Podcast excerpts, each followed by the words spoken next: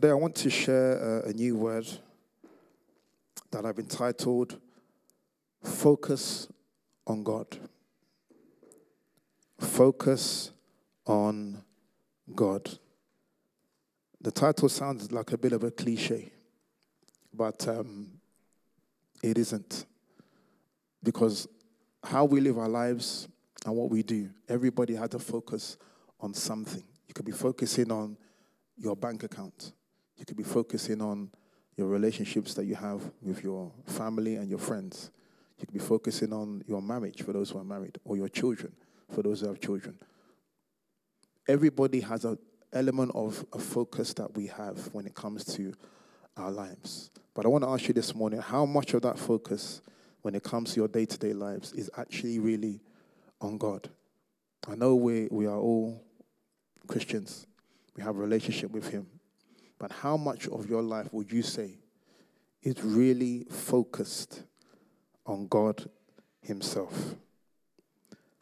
You know, right now, I believe that the church is in a very delicate state for so many different reasons. There are many things happening within the body of Christ. There are many, um, I would say, political type issues that we are facing within the church. Even the very definition of things that we knew to be a certain way are now changing. Worship, for example. If you say worship in the world, they will have a very different definition of what worship means. Marriage in the world has a very different definition to what the Bible says. And the world are now trying to push their definition of marriage into the church. So that we now receive and perceive marriage in a way that the world sees it which is not between man and woman, but between man and man, woman and woman, and who else knows what other definition that they're going to bring up. So the church is in a very delicate position.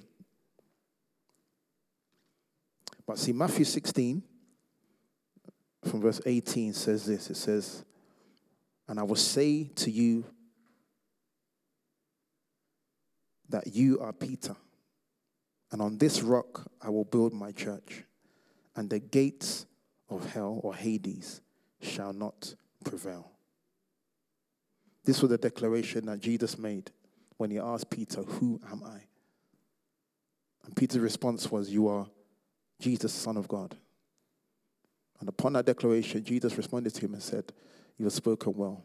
And I make this declaration that the gates, and I will build upon this, I will build my, my church and the gates of hell shall not prevail. See, the Lord made this declaration because he knows the power of the church. He understands exactly what the church is being ordained to do in this and in every season. But for some reason, it seems as though that the gates of hell appear to be prevailing that the works of darkness, the works of Satan, seem to be prevailing in whatever way. They seem to be, you know, making progress. That's how it feels. And my observation is that to me that there is a, a sense of a lack when it comes to some of the things within the kingdom of God. And what do I mean by that? At times there's a lack of faith that we have. There's a lack of a zeal and a passion for the things of God. There's a lack of right living, a lack of forgiveness, if I can say that, a lack of revival, and also there's a lack of the demonstration of God's power. All of these things that are lacking have an impact on the church really establishing itself in this day and age. You know, as, as you study the Bible, you'll find so many stories of signs and of wonders, of miracles, etc. And sometimes we read them and it feels like it's a story about something that's happened many years ago and it, there's no connection to it. You know, when you read a story to your child, it kind of feels like that sometimes because the reality of that situation, it feels distant because we're not seeing these things now for whatever reason. They're happening in some places, but sometimes in our own lives, we're not seeing the power of God, the demonstration of God. One example in the book of First Kings, Elijah I think it's in verse 17 or 18. The prophet Elijah had a situation with um, these false prophets of another god called Baal. He was arguing with them. They were trying to promote their God. Elijah was promoting his God. And then they decided, they said, listen, let's show which God has power. They brought a sacrifice. They brought um, uh, bread, uh, not bread, they brought sticks, etc. And they said, okay, the God that burns this altar, this sacrifice, that's the God that we're going to serve. So Elijah said, okay, go ahead. You call your God and let the fire, fire come on, onto the sacrifice. He waited. Nothing happened. They called upon their God. Nothing happened to the sacrifice. Elijah was even insulting him, saying, Where's your God? Is he gone to the toilet? Is he, is he, is he, is he on holiday somewhere? He was just playing with them. Then eventually Elijah said, Okay, I'm going to call upon my God. He called upon God. Immediately he called upon him. Fire came down, consumed the whole sacrifice. And the Bible said that they then saw that and they immediately they began to worship Elijah's God. Now, see, as I said, these are stories, but this is real life. And there's no reason why these things should not be happening in our lives today. The manifestation of God's power.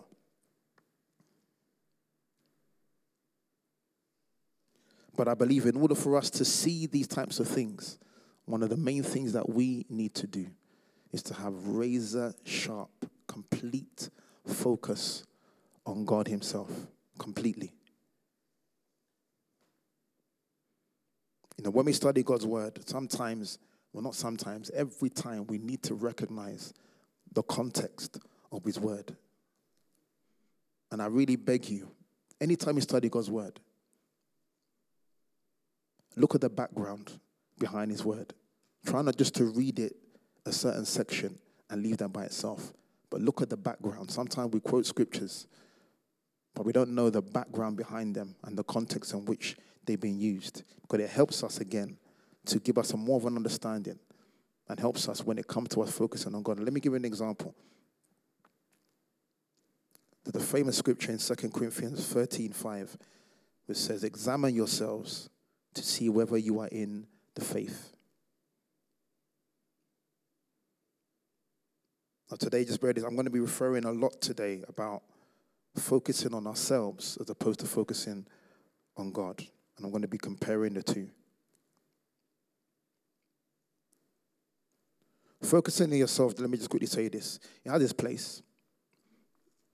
It had this place. We should focus on ourselves to some extent, but not at the cost of focusing on God. And I made that very clear. See, one of the dangers of self focus is the influence of our flesh, our carnal nature, and our sinful nature. And what I mean by that is that at times your flesh can cause your self focus to take hold of particular things and influence your decisions.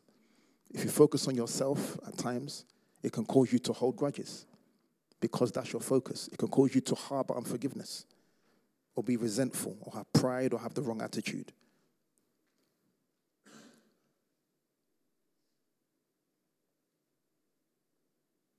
You know, there are many of us right now that are in a, in a certain position because our focus, where it should have been on God, has been on ourselves. It's so important. Even when I was preparing for this word, um, a few days ago, I was in one of the rooms I was just preparing, and Lynette was in the same room, but she was listening to um, a word. I think Pastor Peter was was doing some kind of podcast, and she was listening to Pastor Peter's word, and I was also trying to prepare for my word.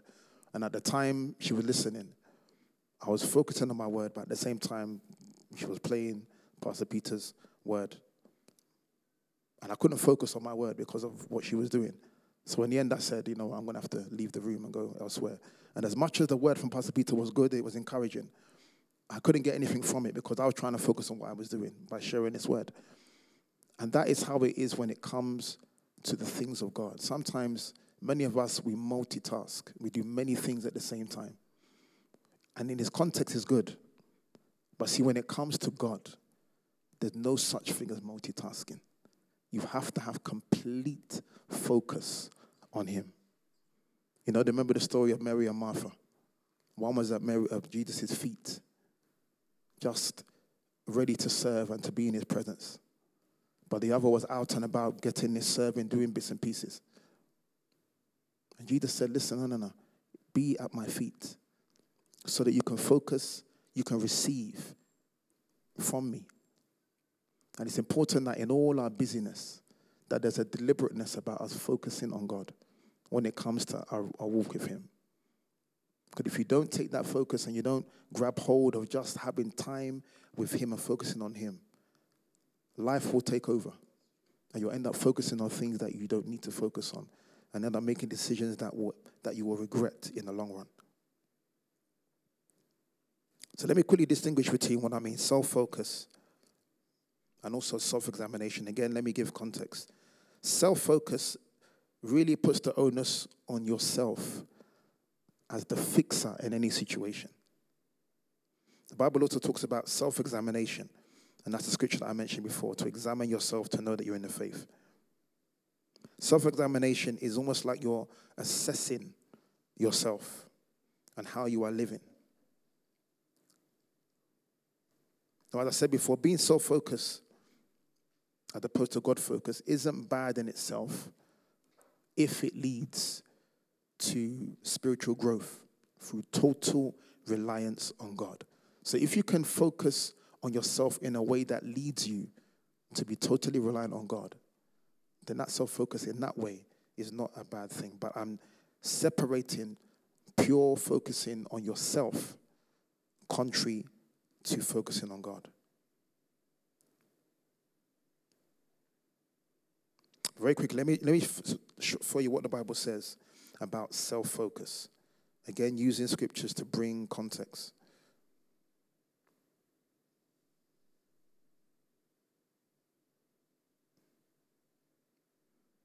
Second Corinthians 12 21. Scripture says this it says,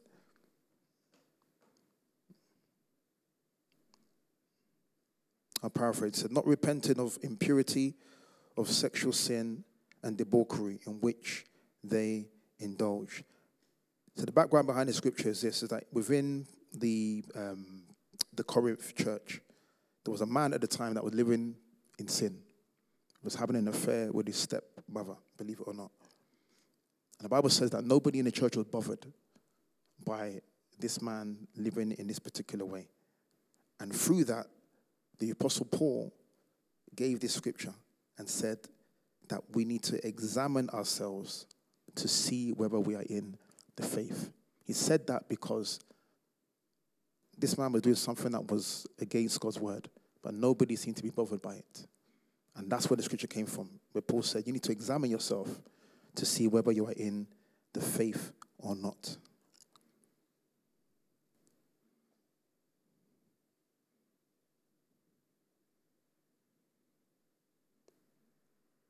The second reference to self examination or self focus, again, is taken from what we know to be very famous to famously used as the communion. We have communion this morning, we have communion every week.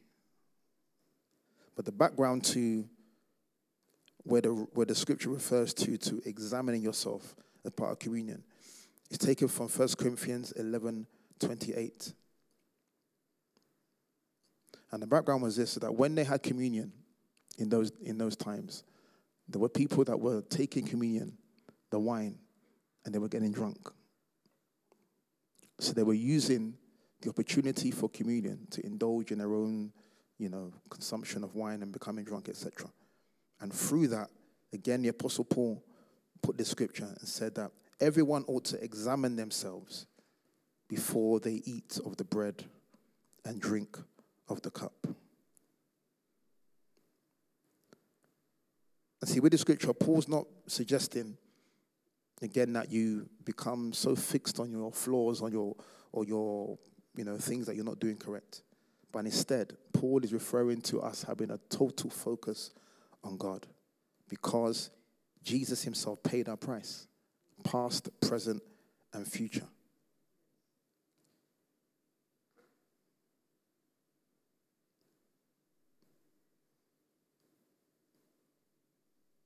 This next scripture is really the key to this word today Hebrews chapter 12, verse 2. Reading the NIV version, it says, Fixing our eyes on Jesus, the pioneer and perfecter of our faith. Fixing your eyes on Jesus.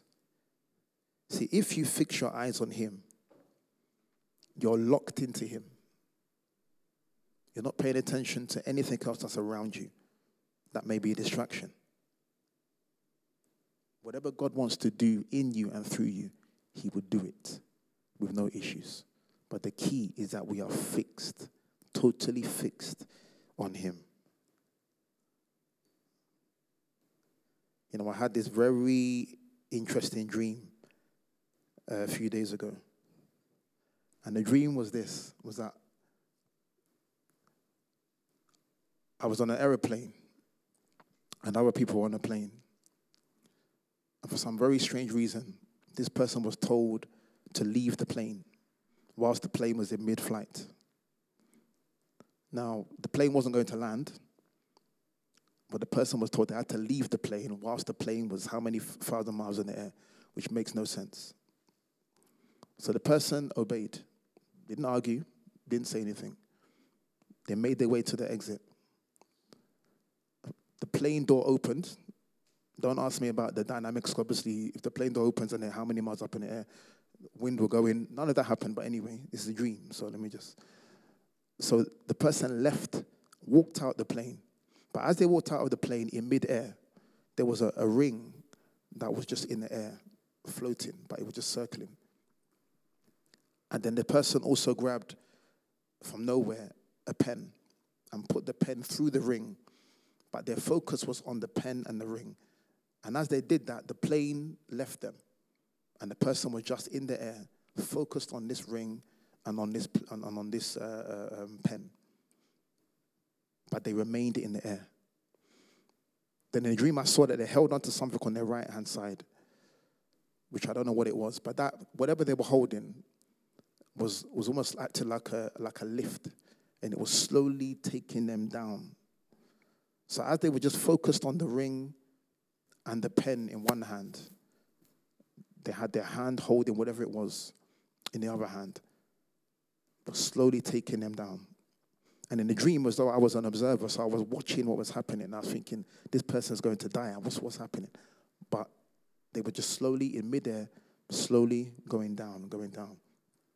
Till eventually, in, in the dream, I was an observer. It's as though I went into the body of the person. And the next minute, I felt their feet touching the ground, and they were on the ground again. So as they hit the ground, they just kind of shook themselves off and went about doing what they were doing. And again, it's as though I came out of the person and as an observer, I was thinking, how on earth could the person be in midair and come down to earth without a scratch, without any issue. But the key to this dream was that the person was focused on the ring and on the pen. So I prayed, I said, Lord, what is, what, what is this dream saying? And he said to me that the ring, could it, represent, it was almost like a wedding ring. And it was representing God's covenant, God's promise that He has for us. And His promise for us. And the pen that the person was holding, that represented God's written word. And that the person focused on those things, the promises of God in His written word, was the focus. And it was the, that was the reason why the person didn't even, they weren't even concerned about the, the fact that they were a million miles in the air. They weren't looking at the fact that if they stepped out of that plane, they would die. But they were focused on God in the, in the representation of the ring, which was his promises and his covenant, and the, the pen or the pencil, that was his written word. And with that dream, I want to say that it's so important that we are fixated and focused razor sharp on the things of God. You see, when things around us happen, you think of that situation naturally. If somebody told you to leave a plane in midair, well, are you going to be, you're looking and thinking, are you mad? Leave which plane? You need to land the plane first before I can leave. But the person didn't even argue when they were told to leave the plane because their focus was on that representation, the ring, the promise of God, the pen or the pencil, God's written word and his promises. That was their focus. So they didn't even argue. They just left the plane mid-air. And even when they left the plane, it's like, okay, how am I going to get down? But their focus was on the promise of God and his word.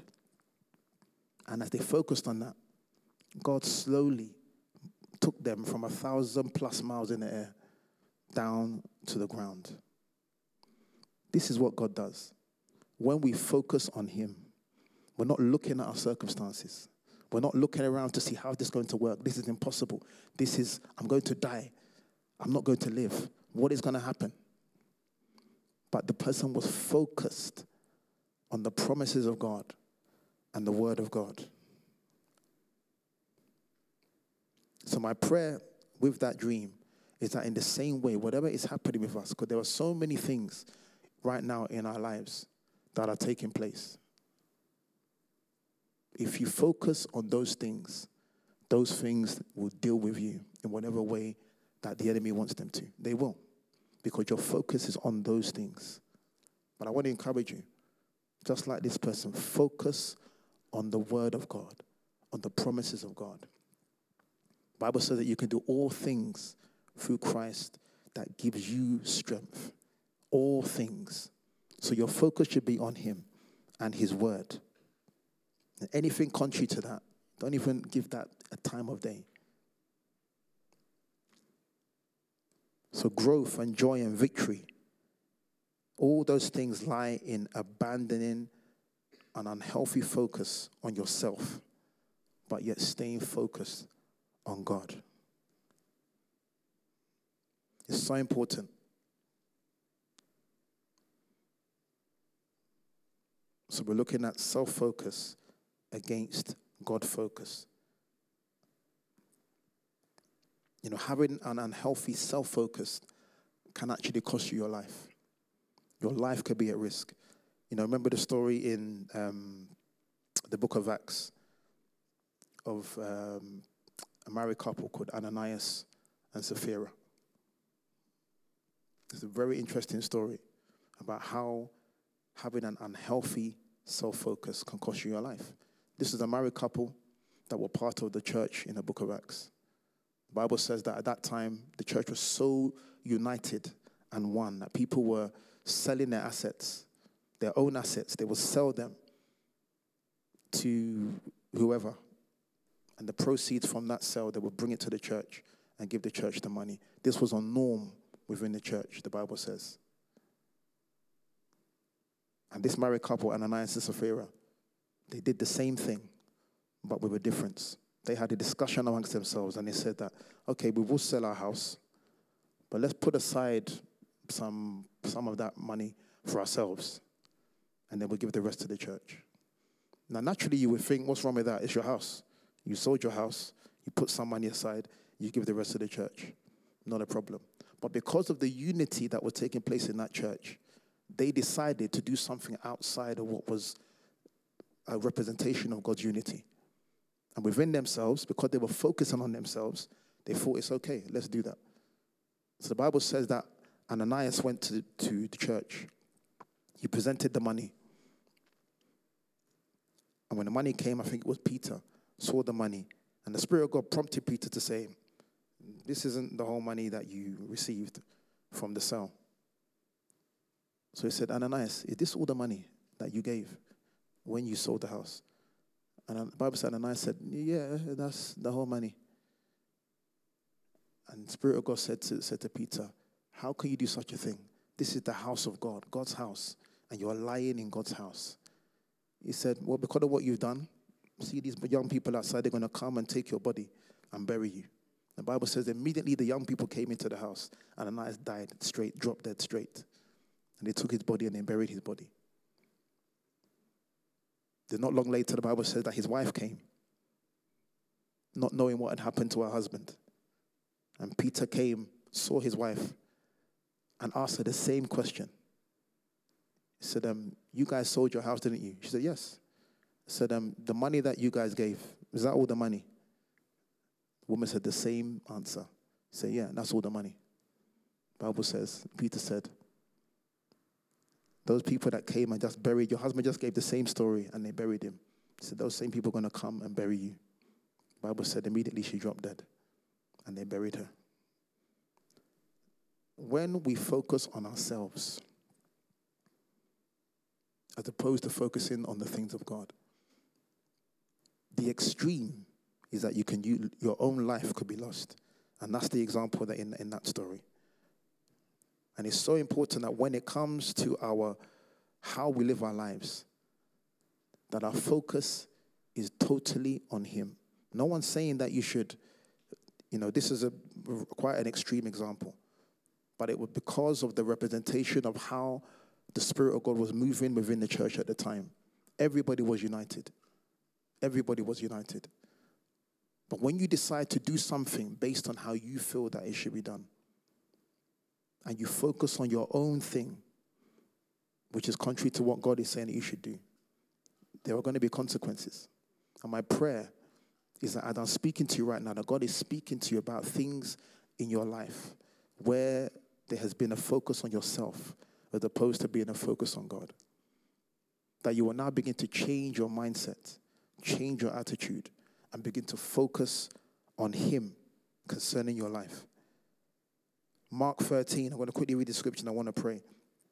Mark chapter 13, reading from verse 34 to 37 in the New King James. I'll just paraphrase some of it because of time. It says, A man going to a far country left his house and gave authority to his servants and to each his work and commanded the doorkeeper to watch. To watch, therefore, for you do not know when the master of the house is coming, in the evening, at midnight, at the crowning of the rooster, or in the morning, lest coming suddenly he find you sleeping. And what I say to you, I say to all watch. And see, what Jesus was teaching here was the exact opposite of self focus. The doorkeeper wasn't to watch for himself, that wasn't the case. But the doorkeeper was to watch for his returning master. And that is a representation of Jesus, because we know that one day that Jesus is going to come in the clouds and return to take his children home with him. Jesus expects us to be watchful of him, to watch the master as he returns. He said, Blessed are those whose servants, blessed are those servants whom the master, when he comes, will be found, will find watching. You know, we know our vision for the church is that we is to be ready for the Lord's return. But we need to be alert and to be watching for signs around us demonstrating God's return. God of time, I want us to pray.